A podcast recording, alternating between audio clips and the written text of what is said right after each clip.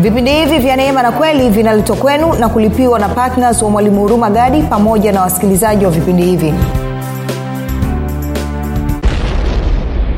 Hakuna mtu anaweza kumjua mungu anasema mtu pekee ambaye anamjua mungu ni mimi. Maanake bwana yesu anazungumza. Na, na yeyote ambaye mimi bwana yesu nitaamua kumfunulia. Kwa lugha nyingine huwezi ukawa na uelewa sahihi wa mungu huwezi ukawa na uelewa sahihi kuhusu sifa na tabia ya mungu mpaka huo umeweza kumwelewa yesu kristo ama umemwelewa kupitia yesu kristo. Kwao yesu kristo ndiye anayetupa picha halisi ndiye anayetupa tafsiri halisi. Na kwa maana hiyo kama mungu unayemwabudu wewe hujajifunza kuhusu yeye kutokea kwa bwana yesu maana yake uwezekano mkubwa ni kwamba una mungu mwingine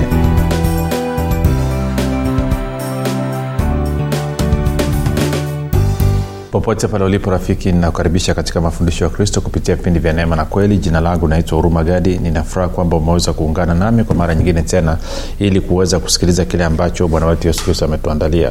Kumbuka tu mafundisho ya kristo anakuja kwako kila siku muda na wakati kama huu yakiwa na lengo la kujenga na kuimarisha imani yako wewe unanisikiliza ili uweze kukua na kufika katika cheo cha kimo cha utimilifu wa kristo. Kwa lugha nyingine ufike mahali uweze kufikiri kama kristo uweze kuzungumza kama kristo na uweze kutenda kama kristo. Kufikiri kwako rafiki kuna mchango wa moja kwa moja katika kuamini kwako. Ukifikiri vibaya utaamini vibaya. Lakini kama utafikiri vizuri basi ni dhahiri utaweza kuamini vizuri. Hivyo basi fanya maamuzi ya kufikiri vizuri. Na kufikiri vizuri ni kufikiri kama kristo. Na ili uweze kufikiri kama kristo huna budi kuwa mwanafunzi wa kristo. Na mwanafunzi wa kristo anasikiliza na kufuatilia mafundisho ya kristo kupitia vipindi vya neema na kweli tunaendelea na somo letu nalosema mjue yesu wa kweli kipindi chetu hichi ni cha saba na kama nilivyosema wiki hii imekuwa ni wiki ya utangulizi. Tumekuwa tunajaribu kuweka msingi tukugusa hapa na pale walau kutengeneza picha kubwa. Na kuanzia uh, wiki inayofuata kwa maana ya kwamba kuanzia kipindi cha kesho basi tutaanza kuingia kwa undani na kuanza kumwangalia okay, ni mambo gani hayo ya kimsingi ambayo tunatakiwa tujue kuhusu huyu bwana yesu ili tuweze kupima basi katika mikusanyiko yetu katika uh, kutafakari kwetu katika kufundishana kwamba tu, ili tufute tunamzungumza yesu kwenye bibilia na wala sio yesu tulimtengeneza katika fikra zetu ama yesu tulimtengeneza katika uh, taratibu za ibada ambazo tumejitungia Uh, nikukumbushe tu kwamba mafundisho hayo yanapatikana katika youtube chanel yetu inaitwa, mwalimu huruma gadi lakini pia kama ungependa kupata mafundisho kwa njia ya sauti basi unapatikana katika mtandao wa kijamii wa telegram. Telegram inafanya kazi kama whatsapp. Unaweza ukatuma ujumbe mfupi tu ukasema niunge nao ukaunganishwa. Namba ni 7895242 baada ya kusema hayo basi napenda kutoa shukrani za dhati kwa mungu kwa ajili ya kwako wewe ambao umekuwa ukisikiliza na kufuatilia mafundisho ya kristo kila itwapo leo lakini zaidi ya yote umekuwa ukihamasisha wengine nao waweze kusikiliza. Pia namshukuru mungu kwa ajili ya kwako wewe ambao umefanya maamuzi ya kuombea wasikilizaji wa vipindi vya neema na kweli kufanya maombi kwa ajili ya kwangu mii pamoja na timu yangu. Tunasema asante sana kwa maombi yako asante sana kwa kusimama pamoja nasi. Na mwisho napenda kumshukuru mungu kwa ajili ya kwako wewe ambaye umekuwa ukifanya uh, umekuwa ukichangia gharama za kupeleka injili kwa njia ya redio na hivyo watu wengi zaidi waweze kufikiwa. Kwa asante sana kwa kuwa patna kumbuka unapokuwa patna uh, wa kazi kama hii maana yake ni kwamba ile neema inayotenda kazi juu ya huduma hii ile neema inayotenda kazi juu ya kazi hii. Kwa sababu kumbuka mtume paulo alipewa neema maalum ya kuwahudumia watu wa mataifa. Kwa na, na, na sisi tumepewa neema maalum ya kuwahudumia watu. Kwa ile neema ambayo inatenda kazi juu ya maisha yangu basi unapokuwa patna maanaake ni kwamba pia nawe unashiriki. Usoma wa filipi mlango wa kwanza utaikuta hiyo. Na kwa maana hiyo ni njia nyingine pia ya kuharakisha ustawi wako na ukuaji wako katika maeneo mbalimbali ama maeneo yote ya maisha yako. Baada ya kusema hayo basi napenda tuendelee na somo letu kumbuka tunasimama kwenye wakorinto wa pili mlango wa kumi na moja na mstari ule ule wa nne na nitaomba nisome kwenye bibilia ya tafsiri ya neno maanake imekaa vizuri zaidi. Kwao mtume paulo anasema kwa sababu kama mtu akija na kuwahubiria yesu mwingine ambaye si yule tuliyemhubiri au kama mkipokea roho mwingine ambaye si yule e, mliyempokea au injili tofauti na ile mliyoikubali ninyi mnaitii kwa urahisi. Kwa hiyo po, po, mtume paulo anawambia ninyi wa korinto mmekuwa wepesi mno wa kupokea mafundisho mengine ambayo hayakubaliani ama mmepokea injili nyingine ambayo sio injili tuliowaletea. Mnaamini mna kuhusu yesu mwingine sio yesu ambayo tumewahubiria. Na mnaamini mna ama kupokea roho mwingine ambayo sio yule ambayo sisi mlimpokea tuli, tuli kutoka kwetu. Kwa hiyo kuna mambo kadhaa ya kuzungumza hapa lakini niseme kitu kimoja kwamba ili tuweze kuelewana um, kwa mfano Uh, niseme hivi. Bibilia inasema uh, katika mithali nadhani mithali 237 e, e, anasema aonavyo mtu nafsini mwake ndivyo alivyo lakini pia uh, katika warumi kumi na nne nadhani msarulo wa kumi na nne mtume paulo anasema najua tena nimehakikishiwa sana katika bwana yesu kwamba hakuna kitu kilicho najisi kwa asili yake. Lakini kwake yeye akionaye kile kitu kuwa ni najisi basi kitu hicho kimekuwa najisi kwa mtu huyo. Sasa maana yake nini? Maana yake ni kwamba anasema picha na taswira ambayo umeitengeneza ndani mwako ndio ambayo uta, uta maisha yako yatafanania kwa hiyo kwa lugha nyingine maisha yako ya nje yanaakisi e, mtazamo wako wa ndani. Kwa hiyo ndo anasema aonavyo mtu nafsini mwake ndivyo alivyo. Kwa hiyo kwenye mazingira yako kama kwenye maisha yako kuna mambo fulani fulani huyapendi ama kuna mambo ambayo unayaona ni mazuri umeyafurahia jua yote hayo yamezaliwa kutoka ndani ya picha ama taswira ambayo umeitengeneza ndani mwako. Sasa kwa sababu hiyo basi ina maana uh, mtazamo ama picha ulionayo ama uelewa ulionao kuhusu mungu maanaake ndio utakaoamua kwamba uh, upate nini kutoka kwa mungu. Na na na kwa bahati mbaya sasa kama mtazamo wako kuhusu mungu sio sahihi kama mtazamo wako kuhusu mungu unakinzana na kile ambacho biblia inaonyesha then maana yake ni kwamba matokeo utakayopata katika maisha yako yatakuwa ni tofauti na kile ambacho biblia inasema si kwa mfano kuna watu wengine wanaona kwamba uh, wanaweza wasiseme wazi lakini ukiwasikiliza uh, wanavyozungumza ukiwasikiliza wanavyofundishana ukiwasikiliza wanavyoomba inakuonyesha kabisa kwamba wanamwona mungu ni, ni, ni jaji ambaye ni jaji aliyekatili ambaye havumilii mtu akosee hata kidogo.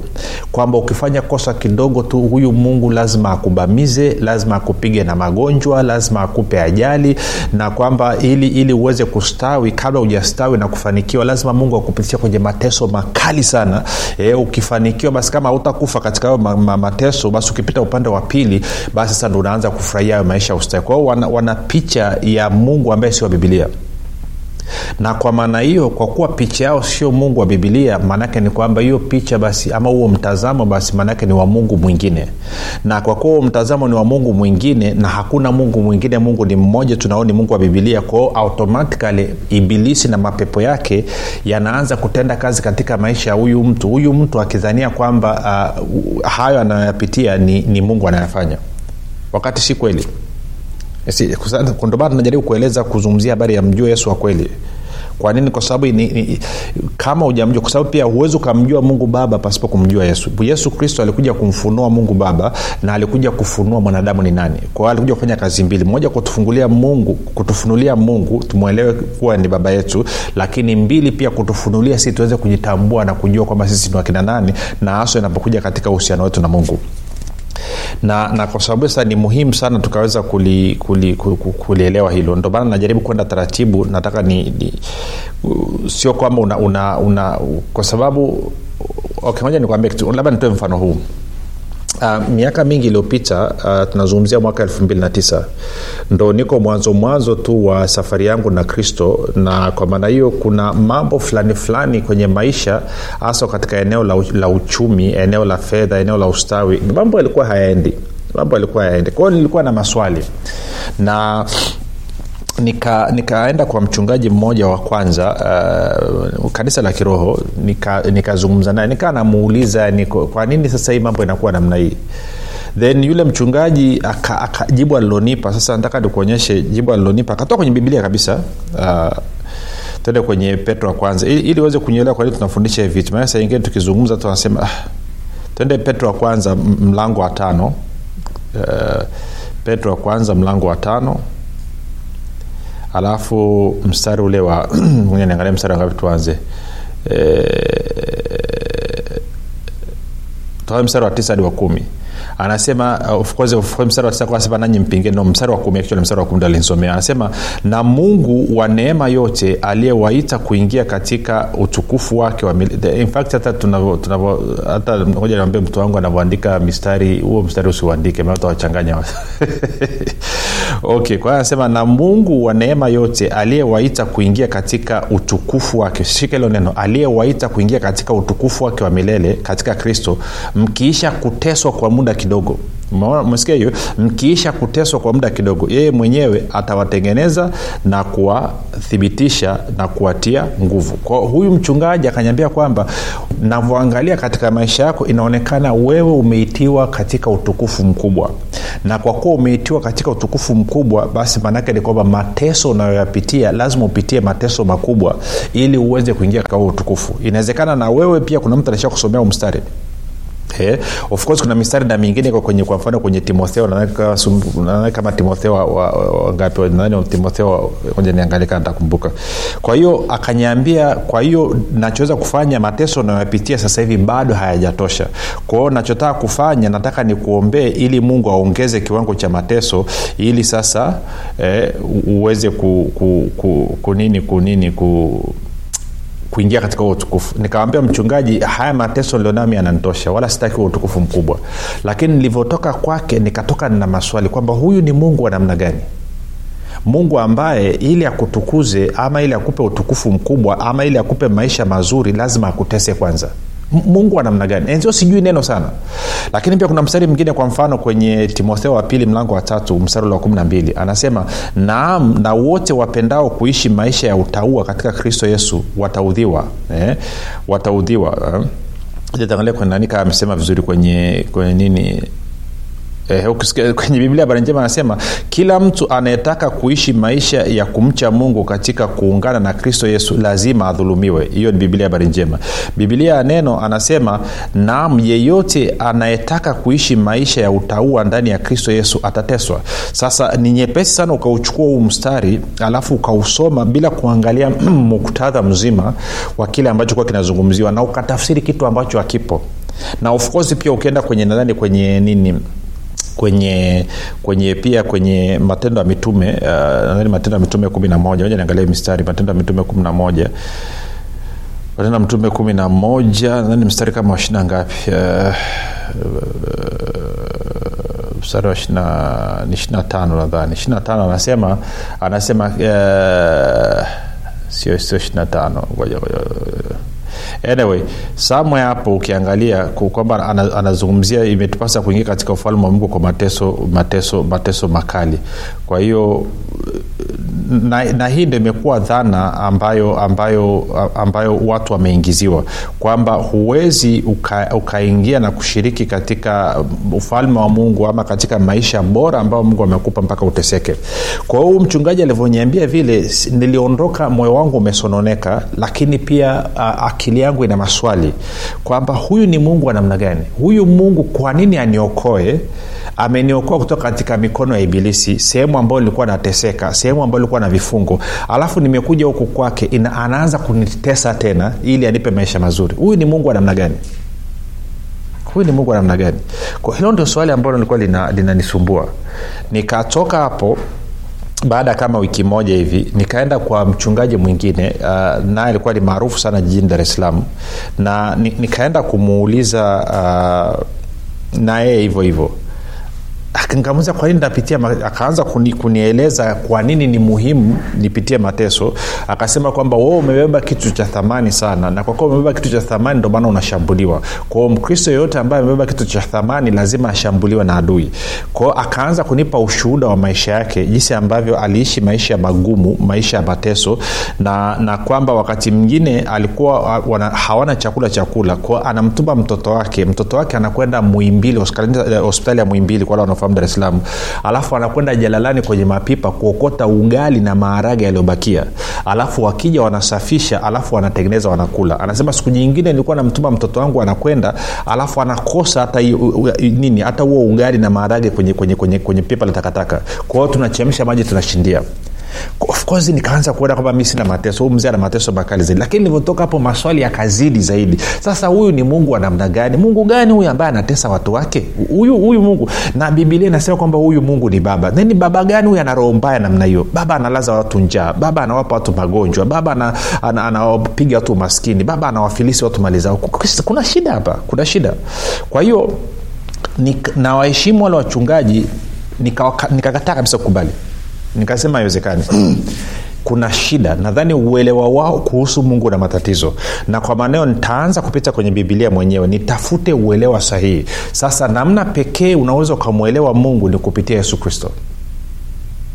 Nje ya yesu kristo huwezi ukamwelewa. Na ndio maana hili somo la mjua yesu wa kweli ni la muhimu sana. Kwa sababu sio tu kwamba litakusaidia kumjua yesu lakini pia litakusaidia kumjua mungu baba. Angalia kwenye matayo 11 tele matayo 11 tuanze mstari kama wangapi? E, wa 25 nadhani utasaidia. Matayo 11 mstari wa 25 anasema hivi wakati ule yesu akajibu akasema nakushukuru baba bwana wa mbingu na nchi kwa kuwa mambo haya uliwaficha wenye hekima na akili ukawafunulia watoto wachanga. Naam baba kwa kuwa ndivyo ilivyokupendeza mbele zako. Sasa mstari wa 27 akasema nimekabidhiwa vyote na baba yangu wala hakuna amjuaye mwana ila baba wala hakuna amjuaye baba ila mwana na yeyote ambaye mwana apenda kumfunulia. Kwa hiyo bwana yesu anasema kwamba hakuna mtu anayeweza kumjua baba yaani mungu isipo, isipokuwa mwana anasema hakuna mjuae baba isipokuwa mwana. Na yeyote ambaye mwana atapenda kumfunulia. Kwa anasema kwamba hakuna mtu anaweza kumjua mungu anasema mtu pekee ambaye anamjua mungu ni mimi. Maanake yeye bwana yesu anazungumza. Na, na yeyote ambaye mimi bwana yesu nitaamua kumfunulia kwa lugha nyingine huwezi ukawa na uelewa sahihi wa mungu huwezi ukawa na uelewa sahihi kuhusu sifa na tabia ya mungu mpaka huo umeweza kumwelewa yesu kristo ama umemwelewa kupitia yesu kristo. Kwao yesu kristo ndiye anayetupa picha halisi ndiye anayetupa tafsiri halisi. Na kwa maana hiyo kama mungu unayemwabudu wewe hujajifunza kuhusu yeye kutokea kwa bwana yesu maana yake uwezekano mkubwa ni kwamba una mungu mwingine na ndio maana hata ukienda kwenye waibrania mlango wa kwanza kwa mfano anasema katika agano la kale zamani tukasome pale waibrania mlango wa kwanza waibrania mlango wa kwanza. Uh, sasa wengine anasema sasa mwalimu ile story ume, umeachia umeachia juujuu maanake kumalizia sasa baada ya of course moja tumalizia tutasoma mstari hapa. Kwa hiyo nilivyotoka pale nikatoka na maswali kwamba hawa wachungaji pamoja na kwamba mi nilikuwa sijui kitu lakini nadhani hawajambolewa kwao nikaanza kujifunza mkaa anavyokueleza na, na, na kwa maneo nikaanza kumwona mungu tofauti na mungu akanyambia kitu kimoja akanyambia kwamba watu wengi wana mtazamo usiokuwa sahihi kuhusu mimi. Lakini ngoja nikueleze mimi ni mungu wa namna gani. Akanyambia mimi ni mungu niliye mwema mimi ni baba niliyejaa upendo na mimi ni rafiki niliye mwaminifu. Akanyambia ukiweza kwenda na kuwaeleza watu wangu haya mambo matatu ukawafundisha na kuwaonyesha na kuwadhihirishia kwamba mimi ni mungu niliye mwema ni baba niliyejaa upendo na rafiki niliye mwaminifu then utakuwa umefanya kazi yangu kwa ukamilifu. Kwao tangu wakati huo nikaanza kuwashirikisha watu. Hicho kidogo ambacho nilikuwa nimekijua kuhusu mungu nikaanza kuwafundisha watu. Na ndio maana kwa wale ambao mmekuwa mkisikiliza mafundisho ambayo tunayafanya hutakaa unisikie nikikwambia kwamba sijui mungu ana hasira na wewe mungu anakuvizia kuvunje mguu mungu anakufilisi kwa biashara kwa sababu huyo mungu hivyo hayupo hivyo. Hatuoni hatumwoni mungu akifunuliwa hivyo na bwana yesu. Uki, uki, ukiangalia maisha ya bwana yesu unavyomwona manake bwana yesu anasema kwamba ukiniona mimi umemwona baba. Okay kabla kwenda hapo tuangalia kitu hichi. Kwa mfano uh, waibrania moja anasema mungu ambaye alisema zamani na baba zetu katika manabii kwa sehemu nyingi na kwa njia nyingi mwisho wa siku hizi amesema na sisi katika mwana. Kwa anasema zamani mungu alisema nasi kupitia manabii kwa sehemu nyingi na kwa njia nyingi lakini siku hizi anasema nasi kupitia mwana. Ngoja tuisome labda kwenye tafsiri ya neno tuone kama imekaa vizuri. Tafsiri ya neno anasema hivi. Anasema zamani mungu alisema na baba zetu kwa njia ya manabii mara nyingi na kwa njia mbalimbali. Lakini katika siku hizi za mwisho anasema nasi kwa njia ya mwanawe ambaye amemweka kuwa mrithi wa vitu vyote na ambaye kupitia kwake aliumba ulimwengu. Kwa anasema zamani mungu alikuwa anazungumza na sisi kupitia manabii lakini siku hizi anazungumza na sisi kupitia mwana ama mwanaye. Sasa kumbuka akizungumzia zamani tungeweza kusema katika agano la kale na akizungumzia siku hizi tunazungumzia katika agano jipya. Na ndio maana kwa mfano kuna mafundisho mengi sana ambao watu wanafundishwa kuhusu huyu mungu lakini ukiangalia mistari imejikita katika agano la kale. Na kwa maana hiyo watumishi wanajaribu kuwafundisha watu kuhusu mungu wakitokea kwenye sauti za manabii wa agano la kale. Na ilhali bibilia inasema hiyo ilikuwa ni zamani siku hizi mungu anasema nasi kupitia yesu. Na kama anazungumza kupitia yesu kristo maanaake anazungumza kupitia roho mtakatifu. Na roho mtakatifu anachukua sifa na tabia zake kutoka kwa yesu kristo. Na roho mtakatifu bwana yesu anasema kwamba roho akija atanitukuza mimi na atachukua kutoka yaliyo ya kwangu na kuwapasheni ninyi. Kwao hatazungumza kwa habari yake mwenyewe. Kwao roho mtakatifu anazungumza yale kutoka kwa yesu. Kwao huwezi ukaniambia sasa kwamba unaanza kuelezwa vitu ambavyo katika agano la kale ambavyo havina kichwa wala mguu katika maisha ya agano jipya. Kwa mfano wanavyozungumza kwamba maombi ya uh, kuvunja madhabahu. Huwezi ukaona kitu cha namna katika agano jipya huwezi kuona kitu cha namna hiyo. Wala roho mtakatifu awezi kuambia mafundisho ya kuvunja madhabau kwa hawa watu wamepata hapa mafundisho ndo wale paulo anasema kwamba wamepata kwa roho mwingine. Sio roho mtakatifu.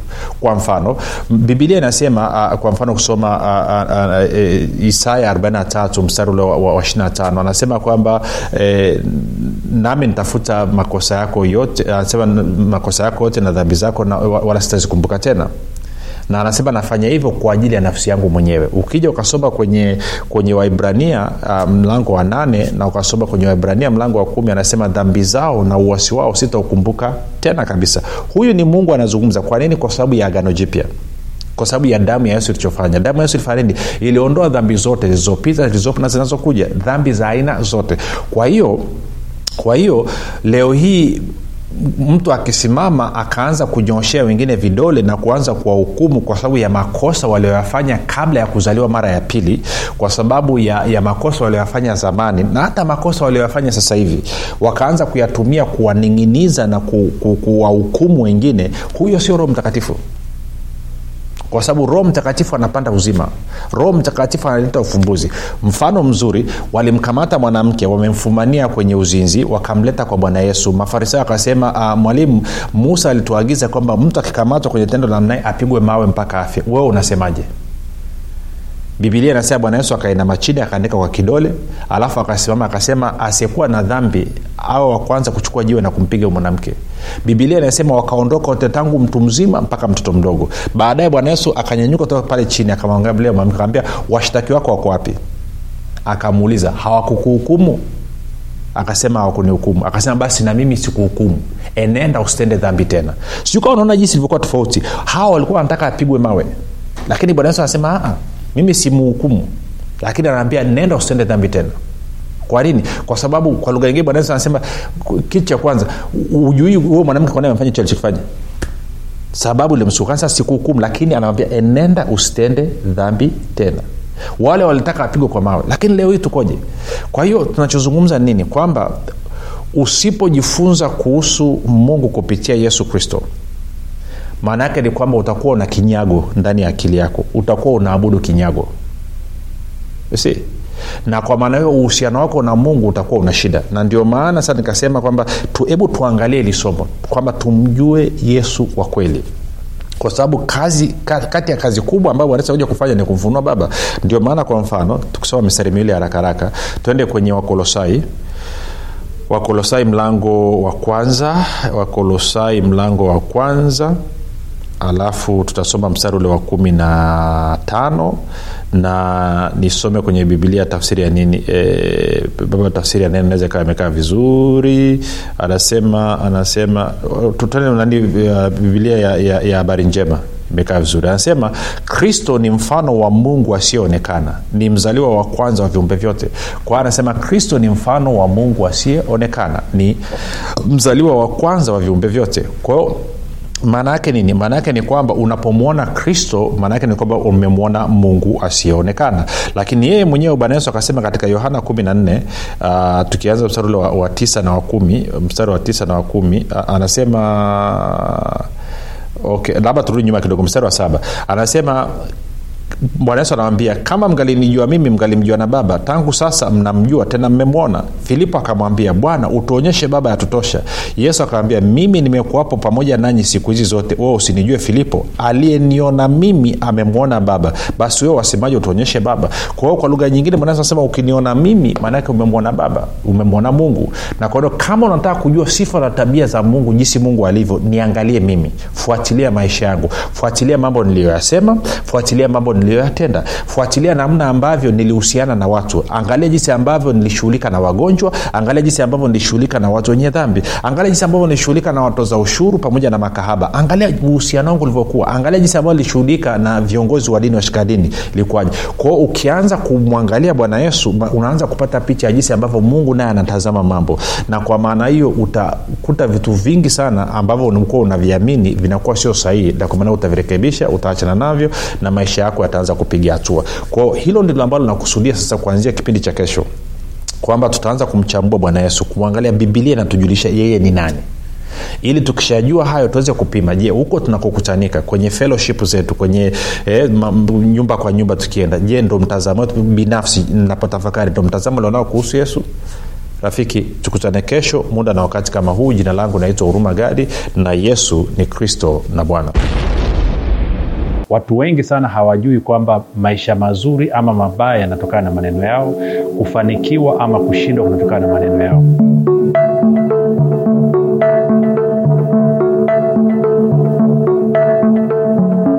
Tunapozungumzia neno ukiri ama kitabu cha ukiri tunamaanisha linatokana na neno la kigiriki ama la kiunani neno linasema homologio homologio maana yake ni kusema katika hali ya kukubaliana. Hivyo tunavyozungumzia ukiri katika mtazamo muktadha wa bibilia maana yake ni kwamba tunazungumza habari ya mwanadamu ama mtu kuzungumza katika hali ya kukubaliana na kile ambacho mungu anasema. Mungu ana makusudi maalum na maisha yetu. Mungu ametuumba ili tutawale. Na mungu ametuumba ili na sisi tuumbe vitu tunavyovitaka katika mazingira yaliyotuzunguka. Lakini hapo kabla hatukuwa tunafahamu hivyo tulikuwa tunazungumza kinyume na neno la mungu lilivyosema. Lakini baada ya kukutana na kitabu cha mwalimu huruma gadi cha nguvu ya ukiri kimenisaidia sana kimenisababisha na mimi leo sasa hivi nazungumza kama mungu anavyotaka nizungumze kama mungu alivyoyakusudia maisha yangu kwa nini kitabu hichi pia ni tofauti na kitabu kingine? Tuna sehemu ya pili katika kitabu hiki maanake viko viko sehemu mbili. Sehemu ya kwanza tunakujengea ufahamu sehemu ya pili tunakupa nafasi ya wewe kufanya mazoezi. Katika sehemu ya pili tumekuwekea aina mbalimbali za ukiri ambazo mtu atazitumia kila siku kufanya mazoezi na kuanza kuumba kesho yake. Leo kwao hatukufundishi tu tukakupa ufahamu alafu tukakuacha hewani. Hapana. Tunakufundisha tunakupa ufahamu tunakujengea uwezo na baada ya hapo tumekupa sampo za kuanzia vitu vya kuanzia uanze kufanya ukiri. Kitabu cha nguvu ya ukiri kinatuelewesha kwamba tuanze kuishi yale maisha halisi ambayo mungu ameyakusudia katika maisha yetu. Kwa hiyo unapolichukua neno la mungu ile nguvu sasa ambacho kile mungu amekikusudia kinaanza kudhihirika katika damu na nyama katika mwili wako na hakika unakuwa mzima na mimi nimekishuhudia hicho hata nyumbani kwangu mtoto wangu alikuwa anaamka na kutapika anaumwa kila leo. Lakini baada ya kuanza kuwakirisha watoto kwamba mnakitakiwa kukiri positive kukiri kile ambacho mungu amekisema kwamba wewe ni mzima huumwi mpaka leo magonjwa ndani ya nyumba yangu hakuna tena kwa sababu ya kile ambacho mungu amekisema kila mtu ambaye anataka kubadilisha maisha yake atapata kitabu hichi cha nguvu ya ukiri. Lakini zaidi ya yote kwa sisi ambao tuko mijini sisi ambao tumebarikiwa sisi ambao tumefanikiwa tutawasaidia wale walioko vijijini ambao hawana uwezo wa kupata vitabu hivi kwa kuwachangia na kuwanunulia hawa watu vitabu vile. Kwa hiyo mimi na wewe tuna fursa tuna nafasi adimu ya kuweza kuleta mabadiliko katika maisha ya watu